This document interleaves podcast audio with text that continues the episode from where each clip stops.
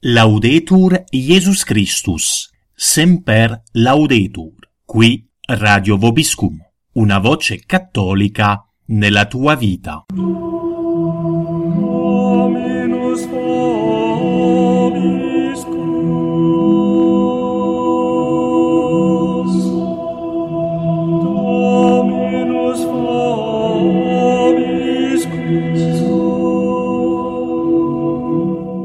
Siete all'ascolto del programma Intervista a cura di Don Stefano. Oggi, 3 marzo 2015, ospite ai microfoni di Radio Vobiscum il professore Roberto De Mattei, direttore dell'Agenzia Cattolica di Informazioni Corrispondenza Romana, che esce regolarmente con cadenza settimanale dal novembre 1985. In questa nostra puntata tratteremo insieme del tema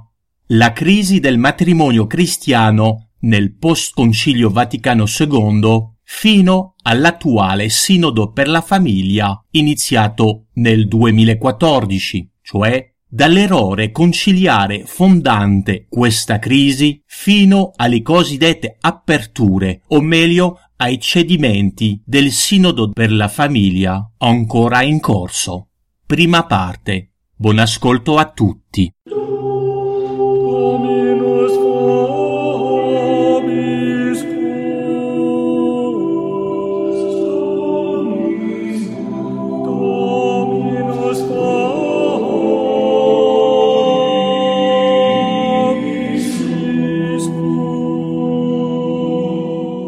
Carissimi ascoltatori di Radio Vobiscum, siamo oggi in compagnia del, possiamo dire, illustre professor Roberto De Mattei. Buongiorno professore. Buongiorno. La- mi permetta ecco, una presentazione, una breve presentazione che tiro direttamente dal su- dalla sua opera sul Concilio Vaticano. Eh, il professor De Mattei insegna storia della Chiesa e del cristianesimo all'Università Europea di Roma, dove è coordinatore delle facoltà di scienze storiche e è conosciuto attraverso le sue opere da vari anni, appunto, lei eh, compone opere storiche. L'ultima, forse su- fatica più celebre, è quella sul Concilio Vaticano II, pubblicata per i tipi della Lindau.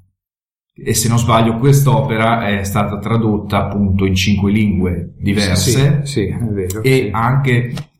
si è anche guadagnato un bel premio, insomma. Sì, ha avuto nel 2013 il premio Acqui Storia, che diciamo il più importante premio di carattere storico italiano per il eh, miglior saggio storico apparso, diciamo, in, quell'anno. Questa, l'attribuzione di questo premio ha suscitato molte polemiche, e tanto che il presidente della giuria dell'Acquistoria si è eh, dimesso per non conseg- pur di non consegnarmi diciamo, questo premio, però insomma alla fine, eh, alla fine insomma, il premio c'è stato ed è stato comunque un riconoscimento eh, al valore scientifico di quest'opera. per questo che lei è comunque molto conosciuto nell'ambito della tradizione, eh, però lei ci ha fatto ieri una... ci troviamo in Germania, anche se non diciamo Sì. esattamente dove, ma lei ha comunque fatto una brillante conferenza sulla relazione storica, ma anche metafisica tra il concilio e la crisi del matrimonio. Mi piacerebbe ritornare un po' su questo argomento perché penso meriti di essere conosciuto e di essere eh, appunto contemplato eh, nel quadro di questa crisi, anche perché appunto ha dei, se vogliamo, delle conseguenze molto attuali col sinodo.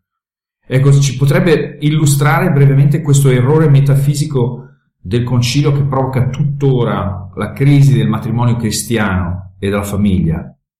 Ma eh, non c'è dubbio che ci troviamo in questo momento eh, tutto il mondo di fronte a una profonda crisi eh, della famiglia e, il sinodo del 2014 e poi il prossimo del 2015 eh, sono l'espressione di una crisi della famiglia che è penetrata all'interno della, della Chiesa stessa perché eh, abbiamo sentito, abbiamo visto vescovi e cardinali addirittura mettere in dubbio quelli che sono i fondamenti eh, naturali della famiglia, a cominciare dal matrimonio indissolubile tra un uomo e una donna e, o addirittura a, eh, ad ammettere la possibilità di un riconoscimento del matrimonio omosessuale, cioè della unione contro natura per eccellenza. Ecco, in, di fronte a questa situazione oggettivamente eh, scandalosa, eh, la domanda è questa, ma eh, quali sono le, le, origini, le radici di questo, di questo fenomeno? E il discorso sarebbe ampio, diciamo così, complesso, però non c'è dubbio che si può stabilire un rapporto con quanto eh, accadde eh, all'interno del Concilio Vaticano II. Eh, in particolare la Costituzione conciliare Gaudium et Spes, che è l'unico documento del Concilio che tocca l'argomento della famiglia, è, è, è diciamo, un documento che a mio parere può essere messo in eh, continuità, in, in, in, un rapporto diciamo, di continuità e di causalità con la crisi attuale della famiglia, soprattutto all'interno del mondo cattolico. Perché, eh, perché eh, il documento, lo schema originario presentato dalla Commissione teologica romana al, ai padri conciliari nel 1962 sul tema della famiglia era un documento che nella sostanza ribadiva quella che è la dottrina, la tradizione della Chiesa, soprattutto per quanto riguarda i fini del, primari del matrimonio, la procreazione, l'educazione dei, dei figli. E in realtà quello che accade è che questo documento, questo schema, così come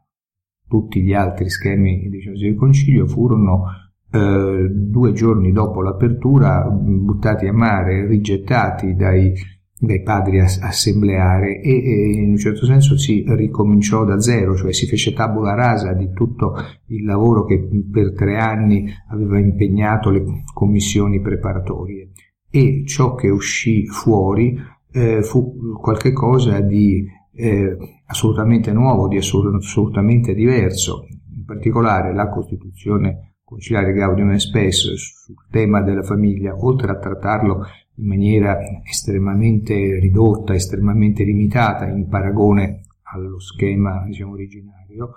eh, lo trattò eh, in maniera ambigua, in maniera confusa, eh, presentando i fini del matrimonio, cioè fine primario dell'educazione dell'educazione dei figli da una parte e dall'altra parte fino al fine secondario del mutuo aiuto diciamo, degli sposi, eh, non nel loro rapporto gerarchico tra fine primario e fine secondario, ma nella sostanza su un piano di, eh, di uguaglianza. E poiché sappiamo che l'uguaglianza tra due valori non può esistere, di fatto il eh, fine che poi diciamo, venne a prevalere soprattutto nella prassi post-conciliare fu eh, il fine secondario, cioè si ebbe una inversione di quelli che sono i fini del matrimonio con catastrofiche conseguenze, a cominciare dalla eh, diffusione del, della contraccezione, della, della, limitazione artificiale delle nascite, perché eh, per diffondere questo ci si richiamò alla Gaudium et Spes, così come si è si è richiamata alla Gaudium e spesso è tutta una, una sorta di rivoluzione sessuale che è penetrata anche all'interno della Chiesa e che oggi ha la, la sua espressione più, più, radicale, ma se vogliamo più coerente, una volta posti certi errori, è, è, che è quella della rivendicazione del cosiddetto, del cosiddetto matrimonio omosessuale. Tutto parte, a mio avviso, eh, dalla, dalla, confusione, dall'ambiguità di quanto eh, diciamo, accade eh, all'interno del Concilio Vaticano II. Ecco, quindi questo, questo errore metafisico possiamo dire è appunto eh, consiste nel personalismo che ha introdotto questa inversione dei fini del matrimonio. Lei ha sottolineato come si è messa sì. la persona al posto sì, della natura umana. Sì, diciamo, sì, cioè la, diciamo, la, nuova, la nuova filosofia o la nuova, mm, la nuova antropologia, la nuova diciamo, morale che emerge a partire eh, dal Concilio Vaticano II è una, è una, morale fondata su un'antropologia filosofica eh, che capovolge il, eh, la tesi diciamo tradizionale eh, secondo cui eh, la natura precede la persona, vale a dire che eh, ogni uomo è, è tale eh, in quanto ha una natura umana e l'avere una natura umana è qualcosa che precede eh, l'essere una persona, cioè noi siamo persone umane perché abbiamo una natura umana e non viceversa. Sì. Ehm, questo concetto è stato capovolto, non si tratta di un, eh, di un cavillo filosofico, ma si tratta di un punto molto importante perché, perché se io eh, affermo la priorità della natura sulla, perto- sulla persona, eh, affermo la priorità di eh, un ordine eh, naturale, di un ordine oggettivo dei, di valori a cui la persona si deve sottomettere, cioè la persona umana deve riconoscere che eh, esiste un, un, ordine naturale, cioè una legge naturale, un ordine razionale a cui deve uniformare le proprie, le proprie azioni. Se viceversa io pongo come ehm, priorità non la natura ma eh, la persona,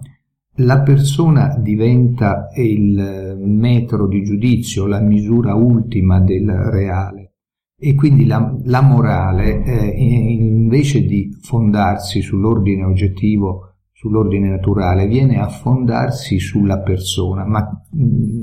Fondarsi sulla persona significa fondarsi in ultima analisi sulla coscienza, sulla autocoscienza della persona o addirittura fondarsi su quelle che sono ehm, le, le,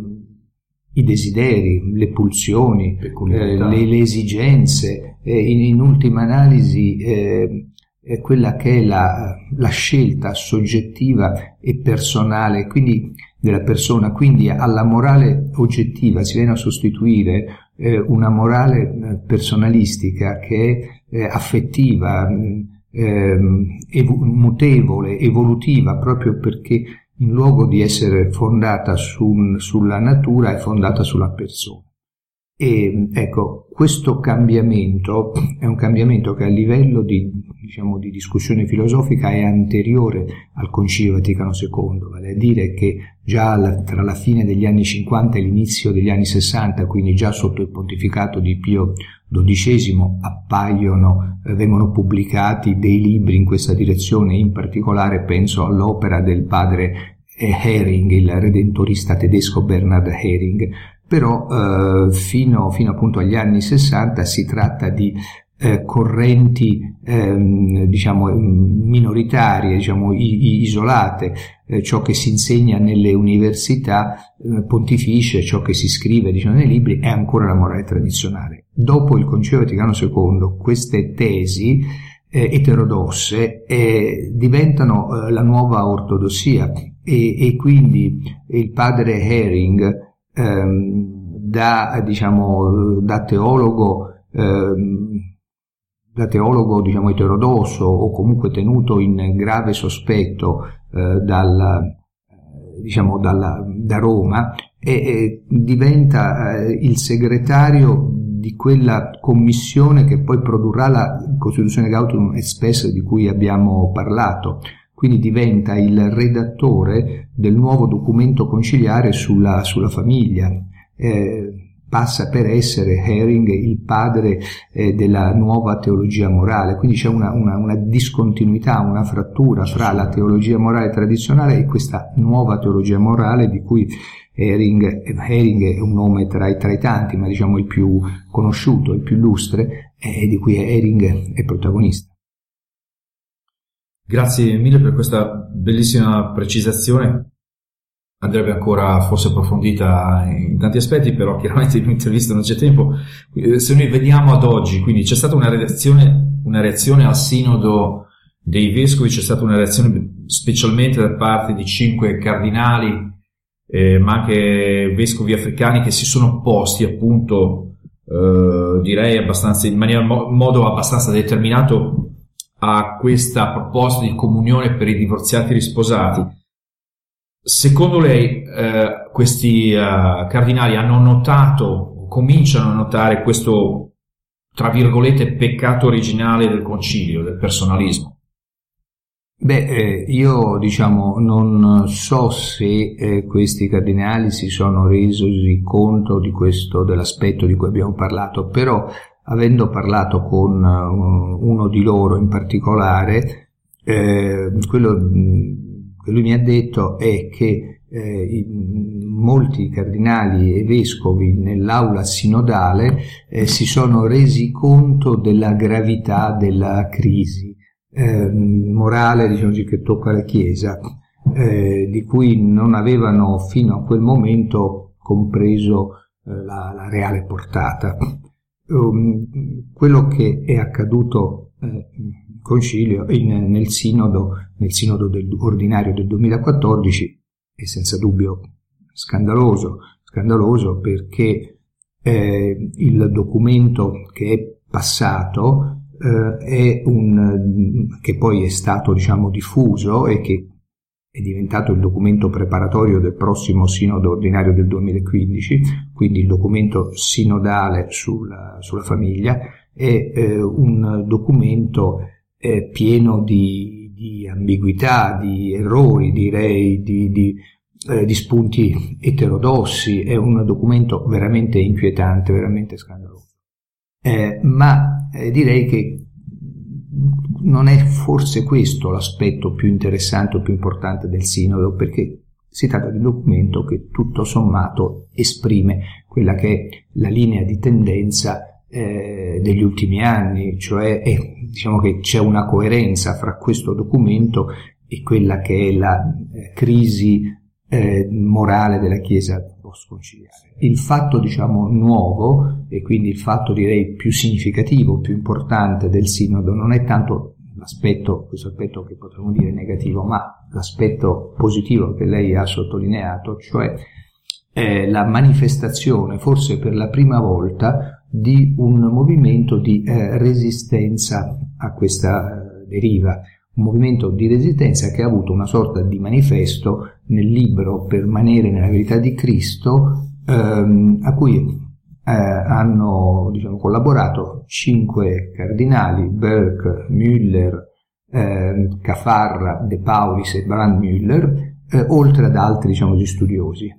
Eh, è un, mi sembra un libro importante perché ribadisce la dottrina tradizionale sulla Chiesa e sul matrimonio in evidente controtendenza, se non in diretto contrasto con quella che è la linea eh, del cardinale Casper, che poi è stata fatta propria dal Sinodo. Quindi eh, quest, la, l'apparizione di questo libro mostra l'esistenza all'interno della Chiesa di eh, uno scontro dottrinale. E io credo che questo sia positivo, positivo perché chiarificatore, perché quello che è importante è uscire da questa da questo clima di, eh, di, incertezza, di oscurità, di confusione in cui non si riesce a capire che cosa è vero, che cosa è falso, che cosa è bene, che cosa è male. Eh, la purificazione dottrinale dei fronti è importante perché, eh, perché ognuno possa fare le proprie scelte, perché si possa capire da che parte stare. In questo senso credo che l'apparizione di questo, di questo libro e più in generale la, la, la manifestazione all'interno del sinodo di una ehm, eh, diciamo di, un, di, una resistenza eh, che è, se vogliamo, minoritaria perché, perché non, non, non, è eh, riuscita diciamo, a capovolgere eh, la sostanza del documento, ma che però è importante perché raggiunge quasi, quasi il 50%, quindi ecco, questo mi sembra che meriti di essere sottolineato. Quindi cosa c'è secondo lei da sperare da questi cardinali e vescovi resistenti, tra virgolette? Ma io penso Visto che il Papa sembra trovarsi dall'altra parte. Ma eh, io penso che eh, c'è da augurarsi che si rendano sempre più consapevoli della, eh, della gravità e della profondità della crisi e eh,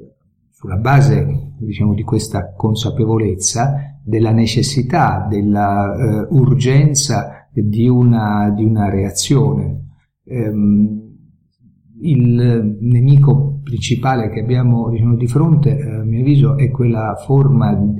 fuga dalle responsabilità, di, di tiepidezza, di, diciamo, di, illusione di poter sopravvivere senza prendere diciamo, partito. Eh, nella storia ci sono dei momenti eh, in cui bisogna fare delle, delle, scelte, delle scelte forti, talvolta delle scelte eroiche. Eh, ecco,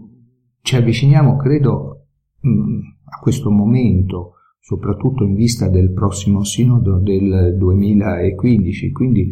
eh, io mi auguro che questa resistenza eh, si allarghi, eh, si radicalizzi eh, in maniera eh, rispettosa, in maniera filiale, ma, ma ferma, ehm,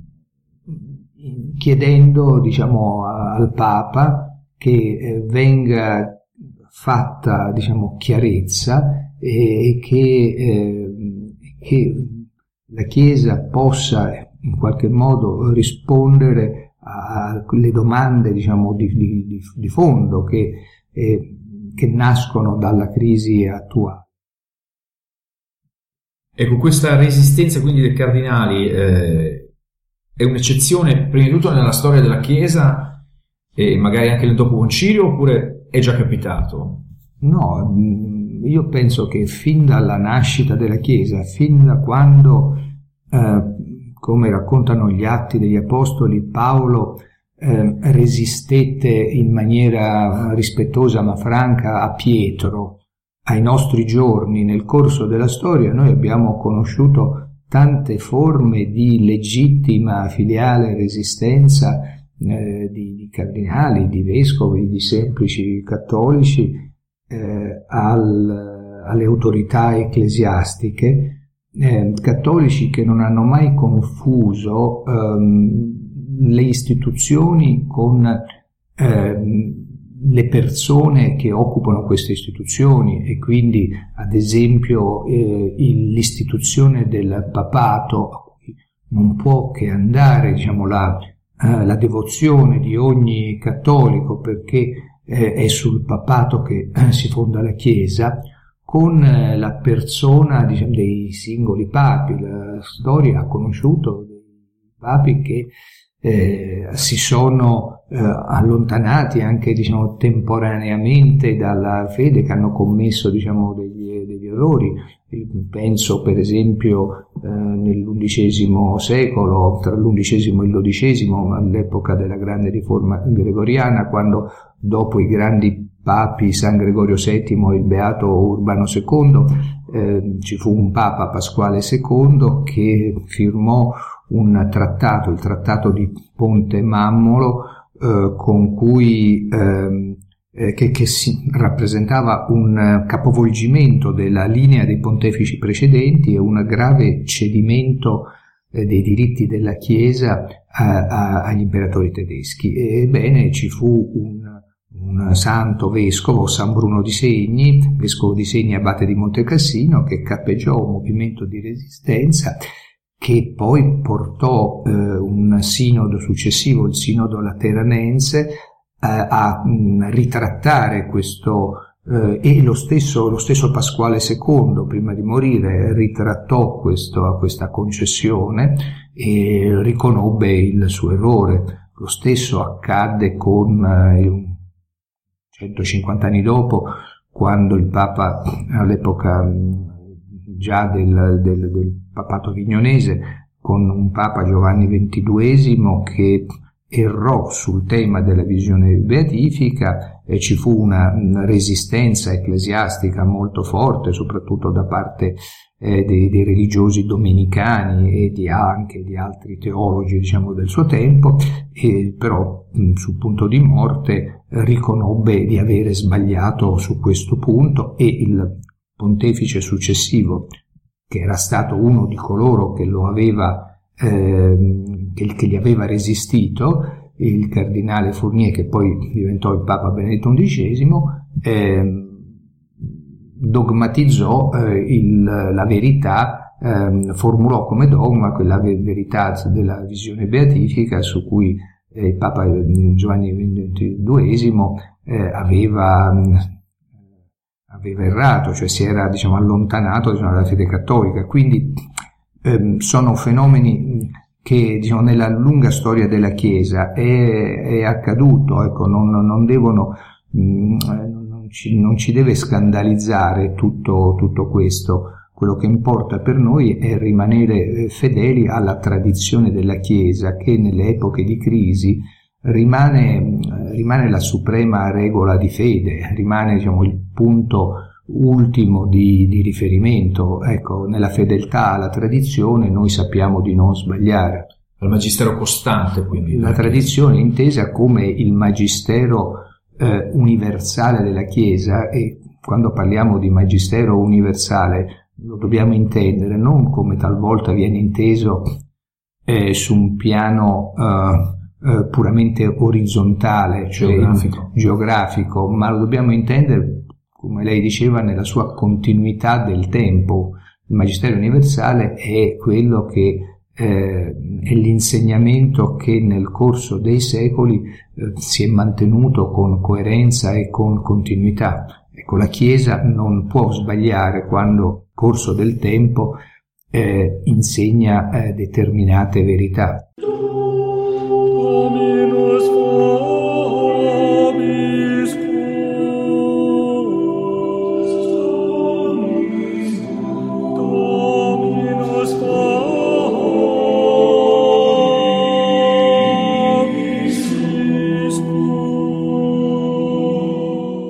Siete all'ascolto del programma Intervista a cura di Don Stefano. Oggi, 3 marzo 2015, ospite ai microfoni di Radio Vobiscum il professore Roberto De Mattei, direttore dell'Agenzia Cattolica di Informazioni Corrispondenza Romana, che esce regolarmente con cadenza settimanale dal novembre 1985. In questa nostra puntata tratteremo insieme del tema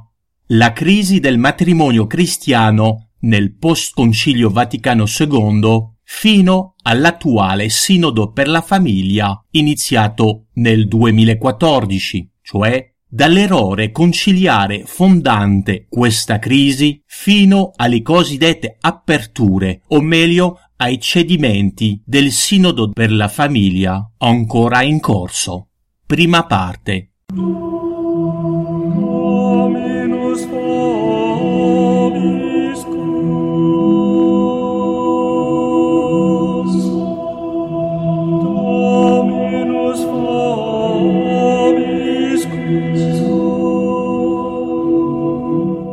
Laudetur Iesus Christus, semper laudetur, qui Radio Vobiscum, una voce cattolica nella tua vita.